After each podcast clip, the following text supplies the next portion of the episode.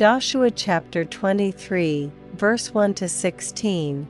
And it came to pass a long time after that the Lord had given rest unto Israel from all their enemies round about, that Joshua waxed old and stricken in age. And Joshua called for all Israel, and for their elders, and for their heads, and for their judges, and for their officers, and said unto them, I am old and stricken in age and ye have seen all that the Lord your God hath done unto all these nations, because of you.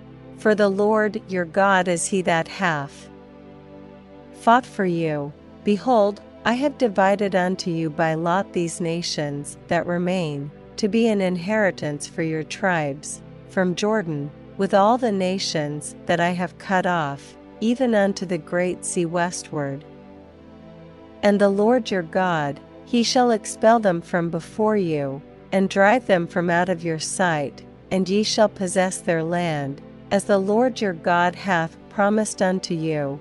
Be ye therefore very courageous to keep and to do all that is written in the book of the law of Moses, that ye turn not aside therefrom to the right hand or to the left, that ye come not among these nations, these that remain among you neither make mention of the name of their gods, nor cause to swear by them. Neither serve them, nor bow yourselves unto them, but cleave unto the Lord your God, as ye have done unto this day.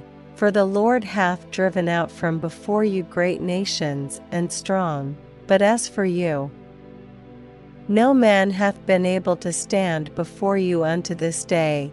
One man of you shall chase a thousand, for the Lord your God, he it is that fighteth for you, as he hath promised you.